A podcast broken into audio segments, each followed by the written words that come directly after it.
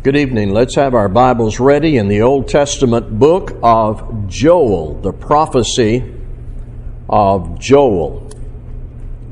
About this time every year, those who follow the daily Bible reading plan that many of us use arrive at the book of Joel. Darrell did some reading from the book of Joel Wednesday night.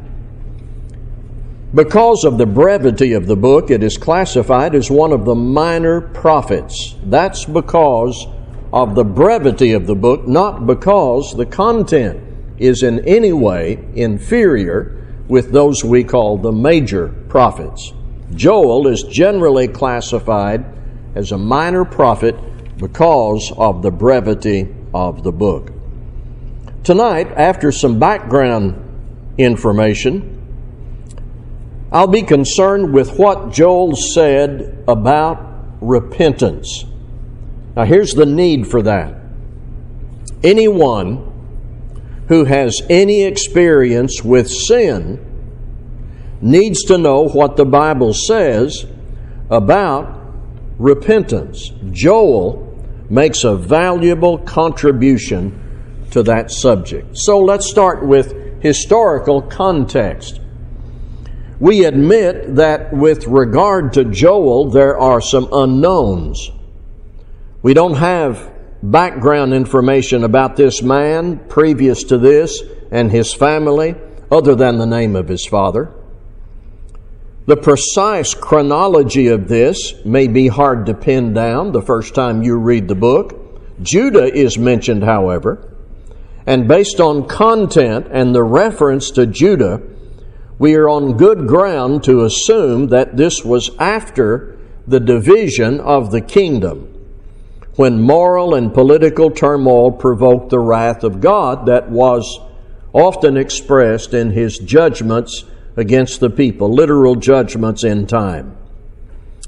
I want you to browse with me in Joel chapter 1 for a few minutes, and we're going to discover quickly some of the sins that took the people down.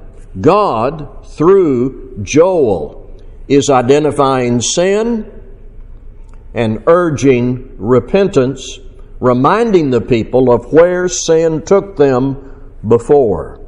First, there is a call to the leaders of the people to be certain that their history would be transmitted to the next generation. I'm starting in chapter 1, verse 1 down through verse 3.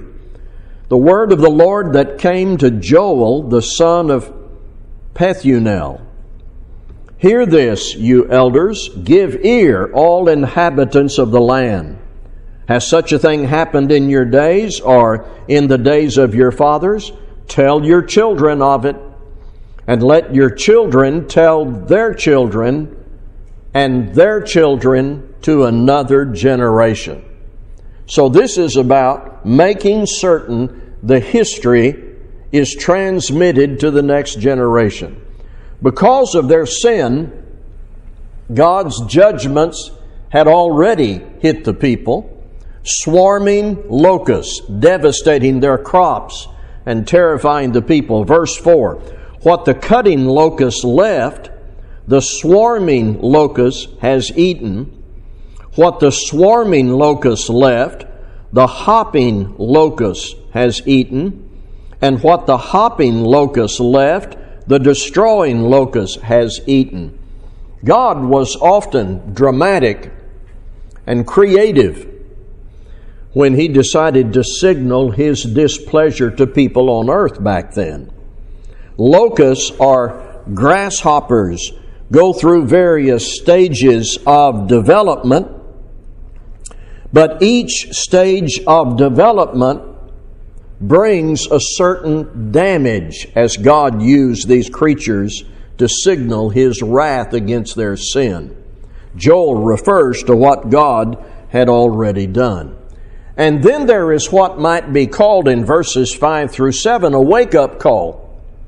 You know what's happened already because of sin, so wake up. You continue in your sin and the consequences could continue. Verses 5 through 7 specifies the consequences Joel wanted to warn them about.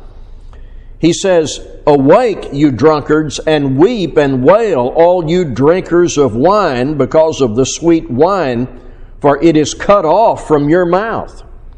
For a nation has come up against my land, powerful and beyond number. Its teeth are lion's teeth, and it has fangs of the lioness. It has laid waste my vine and splintered my fig tree. It has stripped off their bark and thrown it down, and their branches are made white. In a variety of judgments, God made himself clear about their sin, and what had already happened becomes the wake up call. God had hit the drinkers at their source. He laid waste the vineyards. Joel seems to be asking the people of Judah who were guilty of sin, Does God not have your attention yet? Do you need to wake up to what you're doing? There may be future judgments like those you've already been through. And then he calls upon the sinners in Judah to lament and to be ashamed. Verse 8 Lament like a virgin wearing sackcloth for the bridegroom of her youth. The grain offering and the drink offering are cut off from the house of the Lord. The priest mourn the ministers of the Lord. The fields are destroyed. The ground mourns because the grain is destroyed. The wine dries up. The oil languishes. Be ashamed, O tillers of the soil. Wail, O vineyards, vine dressers for the wheat and the barley because of the harvest of the field that has perished. The vine dries up, the fig tree vanquishes, pomegranate, palm, and apple, all the trees of the field are dried up, and gladness dries up from the children of man. Now, all this in chapter 1 conveys to the reader or the hearers of Joel's prophecy the tone and the theme. The people have drifted far away from God. These judgments were sent to get their attention and to create shame, and it all became a wake up call.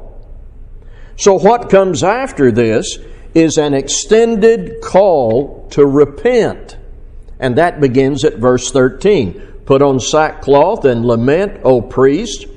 Wail, O ministers of the altar. Go in, pass the night in sackcloth, O ministers of my God, because grain offering and drink offering are withheld from the house of your God. Judgment from God against Judah and against other nations was a reality with future judgment on the way if people continued in their sin. So the message, the takeaway is be ashamed and repent. Now, at this point, the reader or the listener might say, Well, what's involved in repentance? What is that all about? Well, I don't know if you've heard this before, but I'm going to recommend just keep reading. And over in chapter 2, verses 12 to 14, repentance is described in these terms. Yet even now, declares the Lord, return to me with all your heart, with fasting, with weeping, and with mourning, and rend your hearts and not your garments. Return to the Lord your God, for he is gracious and merciful, slow to anger, and abounding in steadfast love, and he relents over disaster. Who knows whether he will not turn and relent and leave a blessing behind him, a grain offering and a drink offering for the Lord your God? I want to take up this text and let Joel refresh our understanding of what repentance is. And I will repeat the need for this kind of study. Anyone who has any experience with sin, past, present, future, needs to maintain a clear view of what repentance is.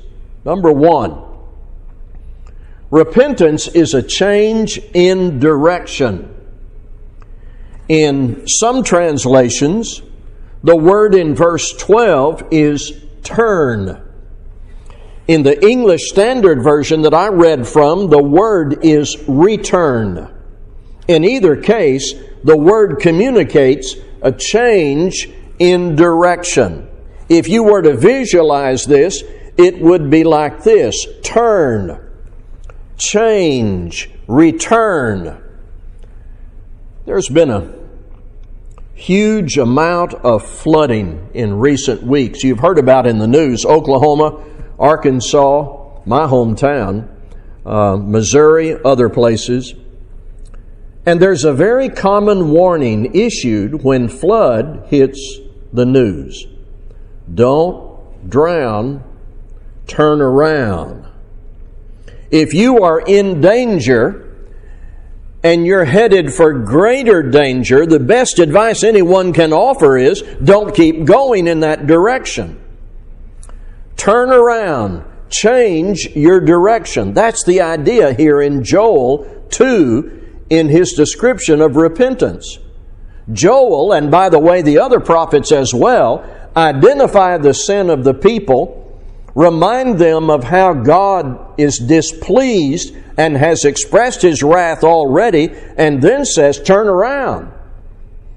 Don't keep walking in the direction of sin with all of its consequences. Don't keep going away from God, turn around. In the case of Joel in chapter 1, the drunkards, what would they need to do? Stop. And, when God dries up the source, when the vines, the vineyards go away, you ought to get the message that you're ruining your life and destroying your family. You're provoking the wrath of God, most importantly. Don't keep going in that direction. Repentance means a change in direction. How many times have you heard people say something like this? I know I'm wrong. They keep going and doing the wrong. I know it isn't right, they say, but they keep doing it. That's not repentance. It may constitute a verbal confession or acknowledgement that they know they're guilty of sin, but what is necessary is a change of direction. Perhaps I know and you know where our weaknesses and deficiencies are. And we could recite our sins, but that recitation, however honest, has no value in the absence of a turn a change in direction. When you first obeyed the gospel, you turned from your sin to the Lord. You responded to directions like Acts 2:38, the command to repent and be baptized. Now, after baptism, in your life as a Christian, have you sinned? Have you surrendered to some temptation? Have some bad attitudes crept in? What God is looking for is a turning, a change in direction. And Joel and the other prophets help us understand what that's all about. Verse 12 certainly in, is included in this understanding of repentance. Return to me, and then it says, with all your heart. This repentance we're talking about occurs in the heart. Here's a principle we can lay down with the highest level of assurance. Everything we do, everything we do before God must be done with a whole heart. In order for the turn or change of direction to occur, a heart decision must be made and carried out. We have an expression we use sometimes in conversation half hearted. I don't have much work experience outside of local preaching that I've been doing for almost 50 years. But before preaching, I spent three years in the Army. And most of the men in our unit were hardworking, they were on time, they were diligent, and exhibited a good work ethic. But there were always a few. Always a few who were half hearted. They did just enough to get by. Like a lot of people in the workplace in modern times and a lot of children in school, they just find out exactly what they can do just to barely get by and stay out of trouble. No excellence or pride about their work. Some of these guys would actually say, I just want to do my time and get my discharge. And well, some of them did get their discharge, but it wasn't honorable. God expects excellence, full commitment. Half hearted attitudes do not meet the demands of the kingdom. And when you sin and you confess your guilt and affirm that you will change, it has to come from the deepest place inside of you. It cannot be superficial. Repentance should be the product of mature depth of responsibility toward God and toward everything that is right and holy. From the heart, a genuine change of direction is what Joel is talking about. After identifying their sin in chapter 1, there's the call to repent. It must be a change in direction that comes from the heart. The conviction of sin has to hit you inside, and it has to hurt and that hurt and shame can become the focal point of real change that brings you back to God. Repentance is not ritual. You know what ritual is? I refreshed my knowledge the other day. I looked up the word ritual in the dictionary, and I was bored by reading the definition a religious or solemn ceremony consisting of a series of actions performed according to a prescribed order. Did you get the tone of monotony? I mean, just the definition sounds boring. It's going through the motions. From time to time, you'll see a television news report of a religious ceremony men and women who are dressed in formal religious garb. They're reciting creedal statements, sometimes in languages not understood by the audience. All kinds of outward ceremony and pomp and motions, and it causes you to ask do these people really know what the Bible says about how we ought to live? Ritualistic religion is dry and boring and can be done without any thought at all. It's based on what men came up with. God wants hearts and lives. Joel said to the unfaithful people of God, So rend your hearts and not your garments. One of the outward customs of the people in ancient times, and still today in some places, in time of regret or sorrow, would be to tear their clothes, literally tear their clothes, and maybe throw dust on themselves. The habit still prevails in some Middle Eastern cultures. Joel says, turning from sin back to God must be more than just tearing your shirt. It can't be just ceremony. It can't just be tearing your clothes and beating your chest and throwing dirt in the air and thinking that is sufficient. The problem is deeper than your shirt. Sometimes you'll see someone cry in public over their sin. Well, I wouldn't tell them to stop crying. But we just all need to understand that true repentance is more than just tears. Tears may accompany genuine change, but tears of themselves do not constitute genuine repentance. It is the genuine change that comes when we are truly convicted of our sin and we actually turn and our hearts change. It's more than just going through the motions. An additional note here for the sake of clarity. Merely changing what we do will not necessarily, necessarily change who we are. There can be outward external changes in behavior that look good to people, but if those changes in behavior didn't come from a heart where God is, you haven't really changed who you are.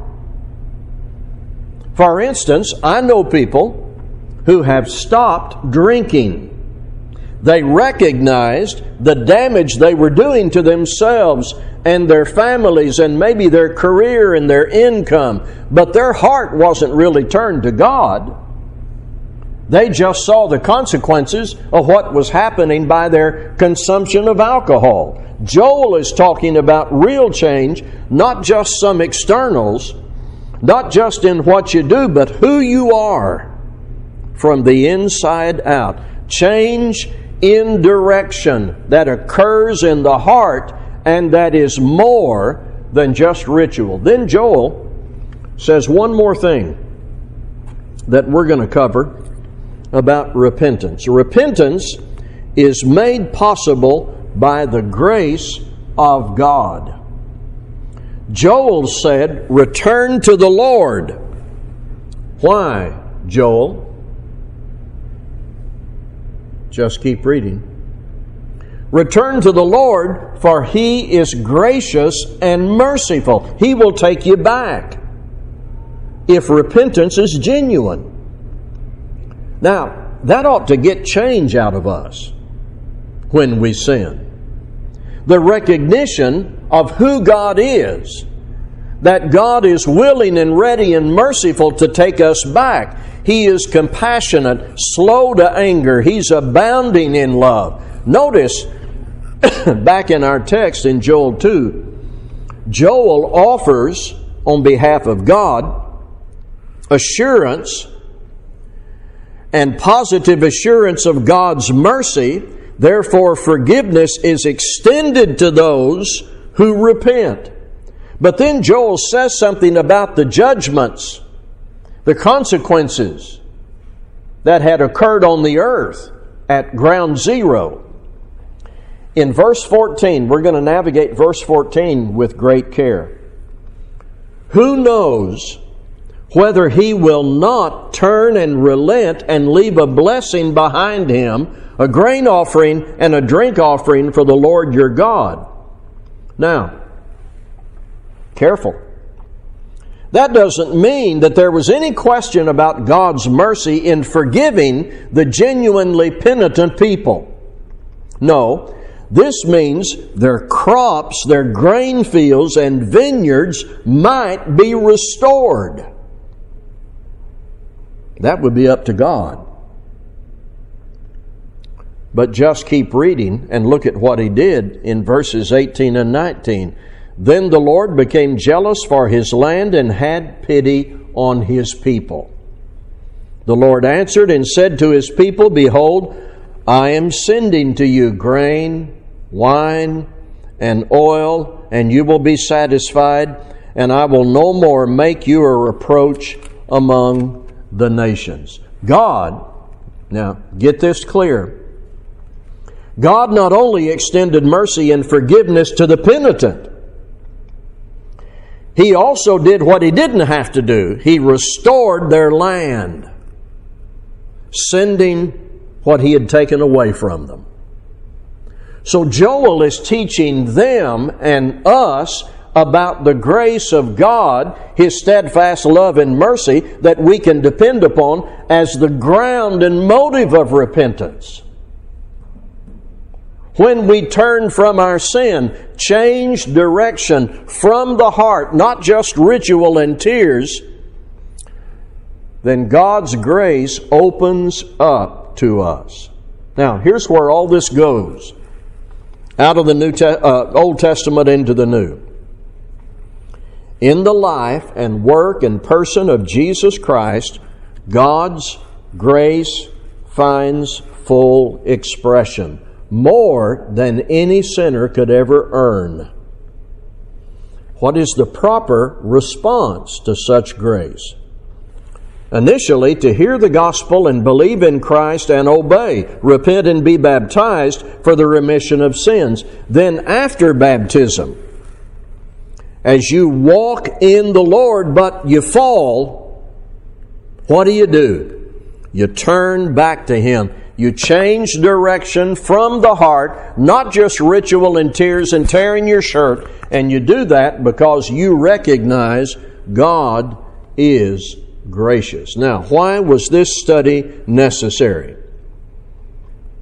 Again, I'll mention the need. Anyone who has any experience with sin, past, present, or future, needs to maintain a clear view of what repentance is. And God's Word, in its fullness and its balance, conveys clearly to us what our responses to God should be. May those responses be seen by the Lord in our lives this week and until He comes again. Let's be standing while we sing.